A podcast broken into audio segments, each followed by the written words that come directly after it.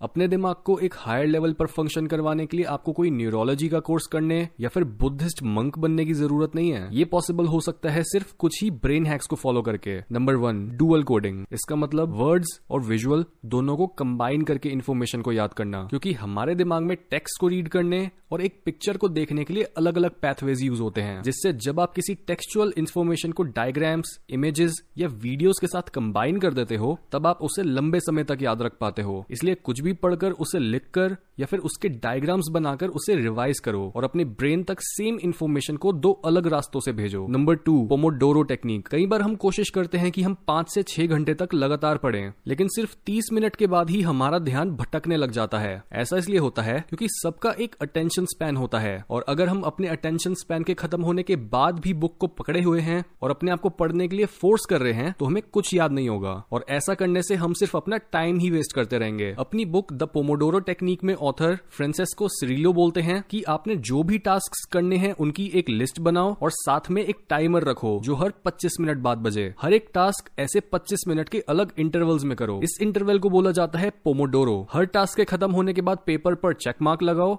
और पाँच मिनट का ब्रेक लो। जब आपके ऐसे चार इंटरवल्स कंप्लीट हो जाएँ तब आधे घंटे का ब्रेक लो, अपने चेक मार्क्स को ज़ीरो पर रीसेट करो और इस प्रोसेस को रिपीट करो जब तक आपके सारे टास्क खत्म नहीं हो जाते। ये टेक्निक फोकस करती है इन्फॉर्मेशन की एसिमुलेशन यानी जो भी आप पढ़ रहे हो उसे डाइजेस्ट और प्रोसेस करने में। और जब हमें पता होता है कि हमें कुछ ही मिनट्स तक कंटिन्यूसली एक काम करना है, तब हम बिना अपने फ्लो को तोड़े अपनी लर्निंग कैपेसिटी को मैक्सिमाइज कर पाते हैं। Number three Pareto principle Pareto principle बोलता है कि हर सिचुएशन पॉपुलेशन क्लास या ऑर्गेनाइजेशन में 80 परसेंट रिज़ल्ट आते हैं 20 परसेंट कॉजेज से। फॉर एग्ज़ाम्पल माइक्रोसॉफ्ट ने नोटिस करा कि उनके सॉफ्टवेयर में सिर्फ़ 20 परसेंट बग्स को फिक्स करने से 80 परसेंट लोगों की सिस्टम क्रैश की कंप्लेंट्स खत्म हो जाती हैं। और सिमिलरली हर मार्केट का 80 परसेंट पैसा सिर्फ़ 20 परसेंट लोगों के पास होता है। यही रीजन है कि क्यों? अगर हम इस प्रिंसिपल को कुछ याद करने के लिए यूज़ करते हैं तो हमें किसी भी सब्जेक्ट के कोड 20 परसेंट हिस्से पर फोकस करना है, और ऐसा करने से ही आपको 80 परसेंट रिज़ल्ट मिल जाएँगे। जैसे अगर आप एक नई लैंग्वेज सीखने की कोशिश कर रहे हो तो उस लैंग्वेज के सारे वर्ड्स को याद करने की कोशिश मत करो। बस उन ट्वेंटी परसेंट वर्ड्स को ढूंढो, जो आपकी डेली कन्वर्सेशन में काम आएँगे, और उन्हें याद करो। Number four scan through pages किसी भी चीज़ को याद करने के लिए पेजेस के थ्रू स्कैन करना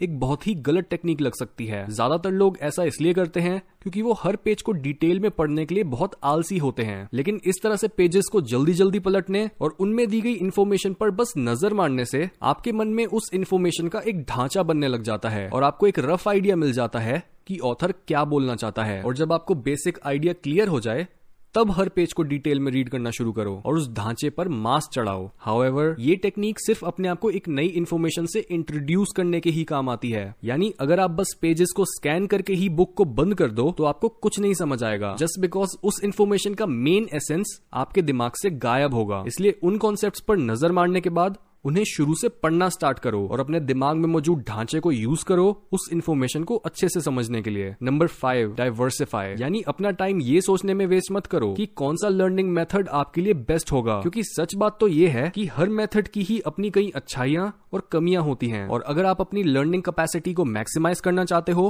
तो आपको अलग अलग मेथड्स को ट्राई करना चाहिए, ताकि आप खुद ही इन मेथड्स को अपने मन में जोड़ पाओ। हमारा दिमाग हर समय कुछ नई और बेहतर चीज़ को ढूंढ रहा होता है, और ऐसे में जब आप अपने स्टडी रूटीन में एक नई टेक्निक को ऐड करते हो, तब आपका दिमाग उस टेक्निक के थ्रू आई नई इन्फॉर्मेशन पर ज़्यादा ध्यान देता है, और आपको इस तरह से बेटर रिज़ल्ट मिलते हैं। इसलिए कुछ भी याद और अच्छे से फोकस करने की अल्टीमेट टेक्निक यही है कि आप अलग अलग टेक्निक्स को यूज़ करते रहो।